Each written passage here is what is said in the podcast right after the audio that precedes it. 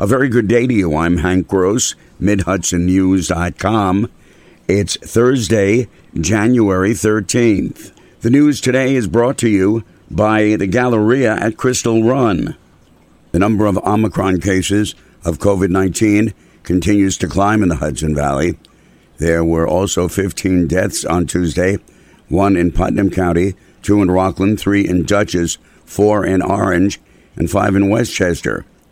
Orange County Executive Steven Neuhaus says in the last week there was a spike in the number of deaths. Just in the last seven days, last week we had 28 deaths uh, to report. So again, 15 since last Thursday, 28 in the last week alone.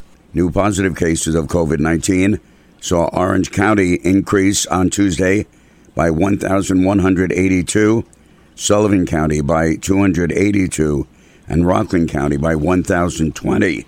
A 26 year old town of Shawangunk has been arrested in connection with that shooting death of another man early Tuesday.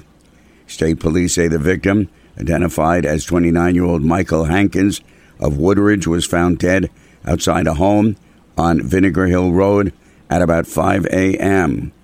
Investigation led troopers to a Pine Bush location where they arrested Walter Post Jr. He was charged with murder and remanded to the Ulster County Jail. Police have not said what precipitated the murder. Members of the disbanded Dutchess County Independent Reapportionment Commission, who sought to have the court prevent the legislature from disbanding it, have lost their lawsuit. At issue was the Democratic appointment of Richard Keller Coffey, a school board member.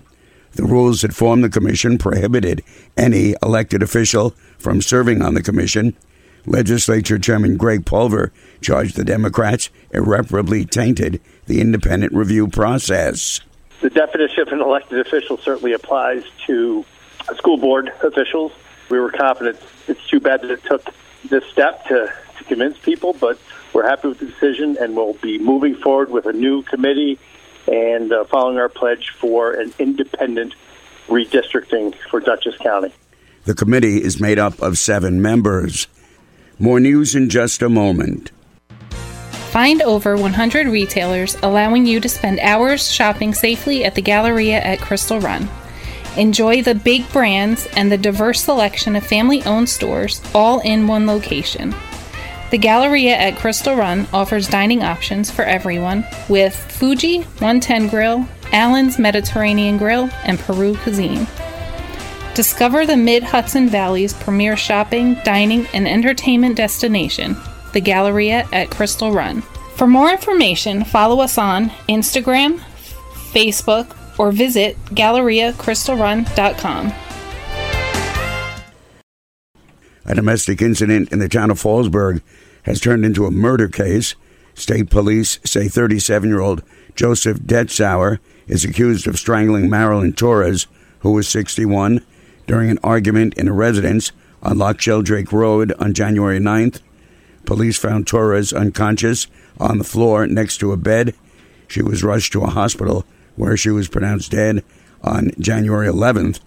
Detzauer has been charged with murder and was remanded to the Sullivan County Jail without bail.